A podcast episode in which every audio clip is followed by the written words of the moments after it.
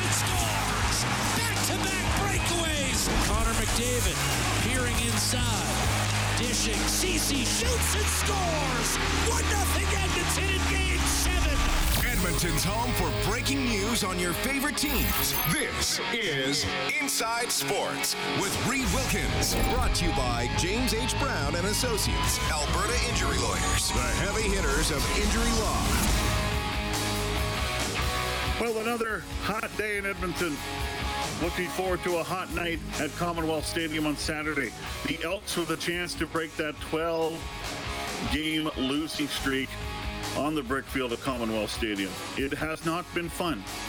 There have been fun games there. They have been close in games, but oh boy, haven't seen a win since well, 2019. And I don't like the uh, adage, it's been over a thousand days. I understand that. It, yes, physically, it's been that long.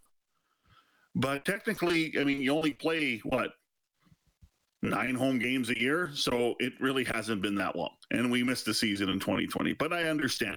Uh, Saturday calls for. Uh, yeah, a little chance of uh, little chance of rain. I mean, I think every day has a little chance of rain, doesn't it? 23 degrees, beautiful night. Earlier game as well. Keep that in mind. That'll be nice after that eight o'clock start a couple weeks ago, which uh, had a halftime delay because of lightning, and uh, that was a long night. This one, yeah, I think you'll like the time. Five o'clock is the kickoff on the Brickfield at Commonwealth Stadium, and the countdown to kickoff with Brendan Escott, Blake Dermott, of course, Morley and I will be around as well. That begins at 3:30, and we will be at the tailgate again.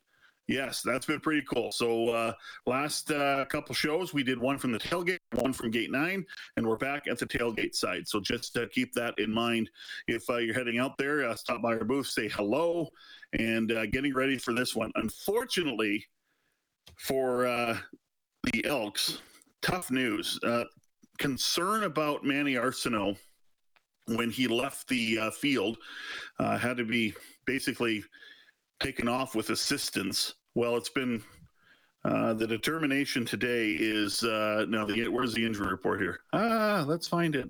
Okay, let's do that, and then let's go down here. Uh, ankle. That's what we figured. Ankle. So he did not participate. In fact, he's been placed on the six-game injured list. Chris Jones on losing the Manny show one of those deals where it's it's kind of hard to gauge. I mean, some guys, you know, can come back in four, and some others take even longer than six. I mean, we're hoping that uh, you know Manny has a speedy recovery, and we know one thing for sure is he's going to work to make sure that he does everything to get well. Tony too is a tough loss. Yeah, yeah. yeah.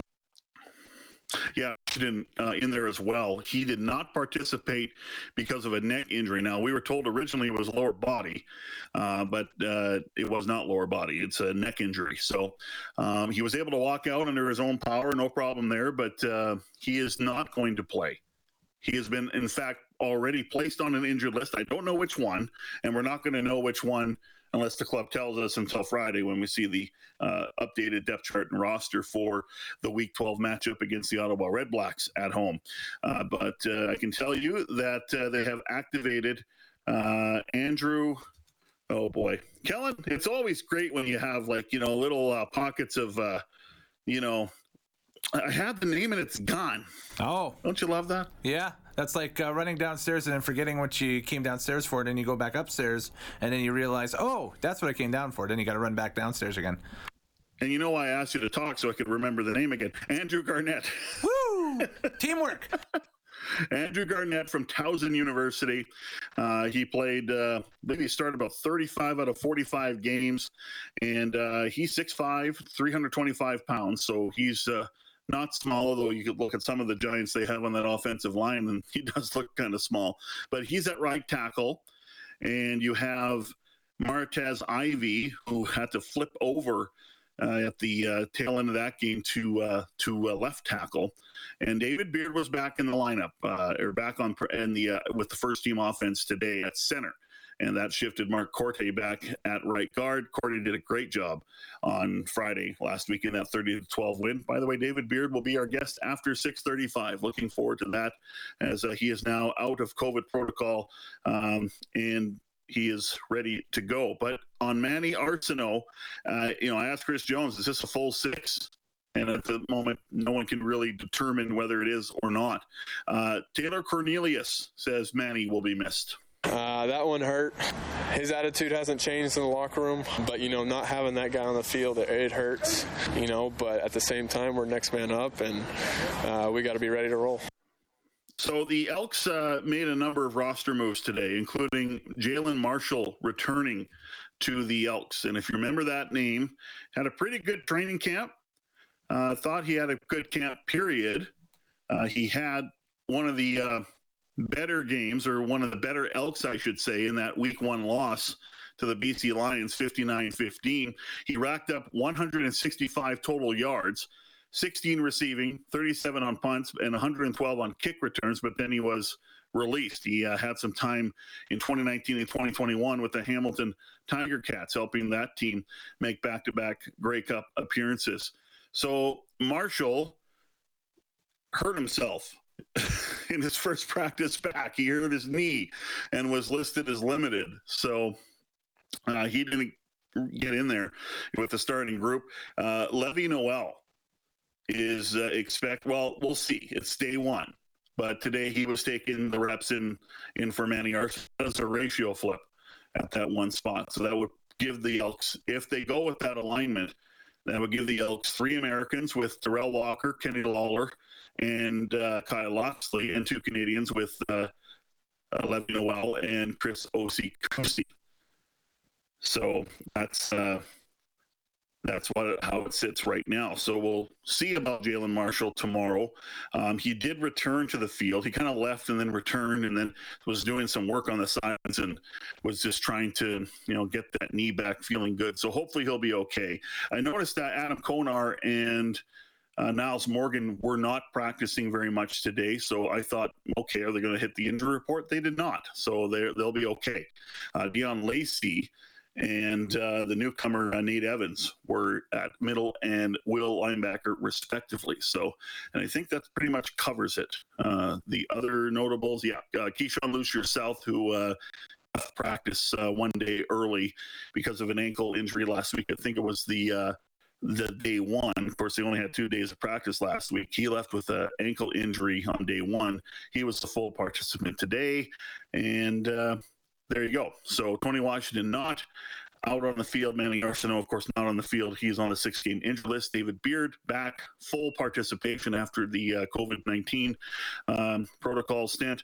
And uh, Jalen Marshall leaves early with a knee injury. The Elks know who the starting quarterback will be. We all do now for the Ottawa Redblacks. It will not be Caleb Evans. It will be Nick Arbuckle. Here's the reaction from head coach Chris Jones. Well, I mean, anytime you're around someone, you can you know look at look at the things that bothered him uh, during camp and that type of thing. So we've gone back and kind of looked at ourselves and what we ran against him and what we had success. And so we uh, you know, but as far as giving you any advantage, you still have to play the game. So Caleb Evans started the game on Friday and was not very good. He was 10 of 16, 111 yards passing. He was very good on the ground, 82 yards rushing with a touchdown. And uh, much many of those runs were escape runs. There were, there were a few called runs as well. But uh, Caleb Evans has had two rough outings. He had 66 yards passing against the Calgary Stampeders in that 17-3 loss uh, way back in uh, when was that? That was in early August. And then Arbuckle came in that game and passed for over 80, 180 yards. Came in this game a little bit later and uh, Arbuckle was uh, seven of 13 for 85 yards. So we'll see what happens uh, on Saturday. But interesting storyline. Of course, we know about Nick Arbuckle. He was traded by former Elks GM Brock Sunderland last October for a draft pick. If you remember, after the Trevor Harris trade to the Montreal Alouettes for Antonio Simmons. And then you know, you looked at the time and it was Taylor Cornelius and Dakota uh, Prukop. Of course, Cornelius was the, the starter back then as well under head coach and offensive coordinator Jamie Elizondo. But the feeling from Brock Sunderland and we need more veteran leadership in our room. And Nick Arbuckle comes, signs a contract extension right away for this season for $345,000 and a $5,000 signing bonus. And then we know the regime change. Chris Jones comes in, restructures that contract for Arbuckle, gives him a $100,000 signing bonus. So the actual, you know, salary shrunk down to $245,000. Okay, I'm done with the numbers. But Nick Arbuckle comes to camp, and there was speculation that, you know, if he came available, Mike Reilly was, or Michael Reilly, sorry, was going to be an elk if uh, Chris Jones had it his way. And then Jeremiah Masoli, uh, Jones showed interest in him. He goes to the Ottawa Redblacks. Mike Reilly, Michael Reilly retires. And so you got Nick Arbuckle here. And of course, at one time, you had about eight quarterbacks. Remember, they had JT Barrett, who they had, they had plans for, but he ruptures his Achilles in training, and then he's gone. Cardale Jones is signed. Uh, nothing happens there. That's when we, you know, hear about Kyle Locksley. Locksley has worked out fairly well so far, and then Taylor Cornelius is brought back, and Arbuckle won the job in training camp, beating out Tre Ford, who was the eighth overall draft pick out of uh, Waterloo uh, for the Elks, and Arbuckle goes 0 for 3. Did some good things, but eight interceptions in those three games, that's not good. And this, including some late interceptions or late turnovers, game against the, uh, the uh, Rough Riders in week two. Uh, you remember the strip sack from Larry Dean, which uh, really sealed the deal for the uh, Riders with a win, and then a third quarter interception to Cam Judge in uh, week three in Calgary, and the Elks lose 30 to 23. And then Tre Ford is named starter, wins his first start in Hamilton, and then gets hurt very early with the shoulder problem, and we haven't seen him since. And that's when Nick Arbuckle came back in. Didn't look good. Kyle Locksley came in, looked better. He got hurt. Arbuckle comes in, doesn't look good. Arbuckle's traded to the Ottawa Redblacks the next week. And Taylor Cornelius comes on, and he's been two and three as a starter. So it'll be Cornelius versus Arbuckle. I know it's they're not on the field together, but you know the, the storylines will be quite interesting going into this game on uh, on Saturday.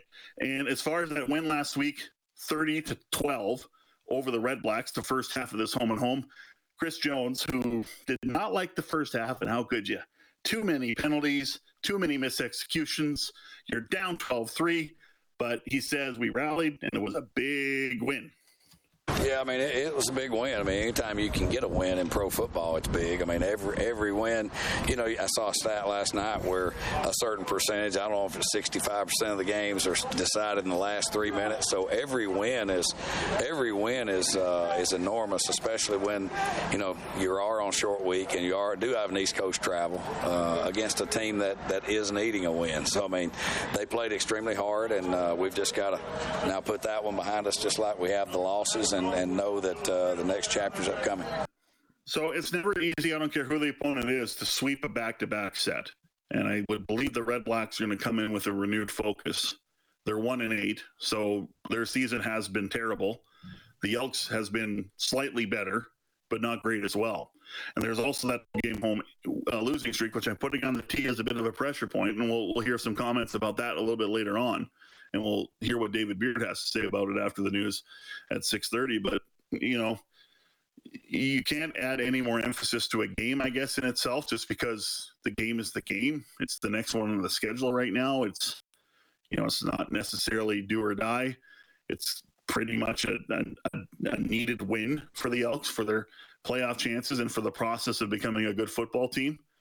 But yeah, you want to break that 12 game home losing streak for sure. So that should be enough motivation anyway and get some momentum heading into the Labor Day series with the Calgary Stampeders. But yeah, Arbuckle's coming in. That's that's a change.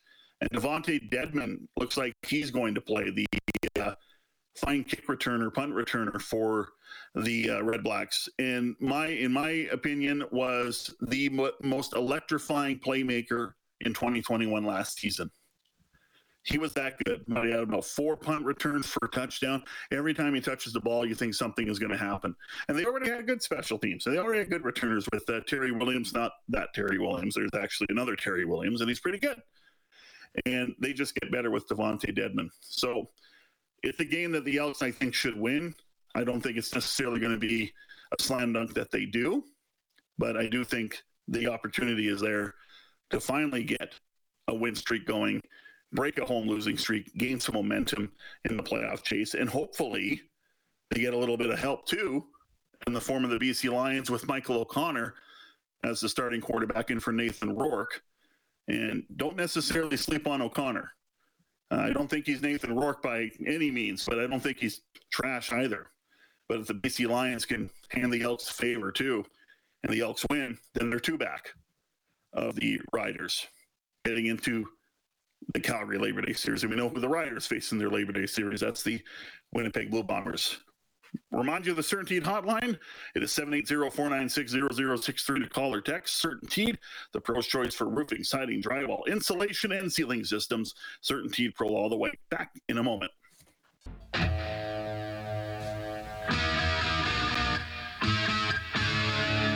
Inside Sports with Reed Wilkins is brought to you by James H. Brown and Associates, Alberta's precedent-setting injury lawyers. Uh, Toronto Blue Jays is supposed to be opening up the series tonight in Boston against the Red Sox. Problem is, they're in a rain delay. They're supposed to start about 15 minutes ago, but it's gone past that time. So, uh, no word yet on when that game will be uh, hopefully started. I noticed here Aaron Judge just hit his 48th homer for the Yankees as they're playing the New York Mets. Uh, he's on pace to hit 63 homers this season. He's uh, he's pretty fun to watch for sure. And Justin Dunk reporting back to the CFL. Even though it was a close practice, you know, Dunk, if you've read his work and heard him, um, he's got sources. And uh, the source says to him that Jake Maier took all the first team reps over Bo Levi Mitchell. And Bo got the hook in that win over the Argos 22-19 on Saturday, and Maier looks like he will be under center when the Stampeders have a pivotal game coming up in Winnipeg against the first place Bombers, nine and one, who've been on the bye week. Of course, their last game they lost the Montreal Alouettes to break their uh, undefeated stretch of the season. Uh, talking about the uh, difficulties of a second game for back to back, especially for the team that won. Here's uh, Milanovic or Ante Milanovic Litre on that. I think when you approach uh, a back to back series, it's a very cerebral uh, preparation. Uh, you got there all kinds of things up your sleeve. There's plays that we didn't call that we want to get to. I think when you when you think about the big picture, it's about getting two wins out of this. One, we got the first one. Let's get let's get this next one too. Yeah, and, and that's the key. Is you know, I think the timing of this series is a factor as well. There's eight days between games. Where if you look at the Labor Day series, it used to be what three days between games. Now there's If four. that. If that exactly, if that, Kellen Kennedy. Um, but you know how it is. What do we say about Labor Day, the, the Labor Day series, right? The, after the first game, it's what? It's, it's like halftime, right? Yeah. so It's, an it's a two game game. aggregate. Yes, exactly. Exactly, exactly. So this is a different situation. This is an Eastern opponent. You have an extra day to prepare, and there are plays that you can kind of put aside. That uh, you know, if you need them, you have them. Because you can't show them same looks, but you can't also necessarily reinvent the wheel. You can do that.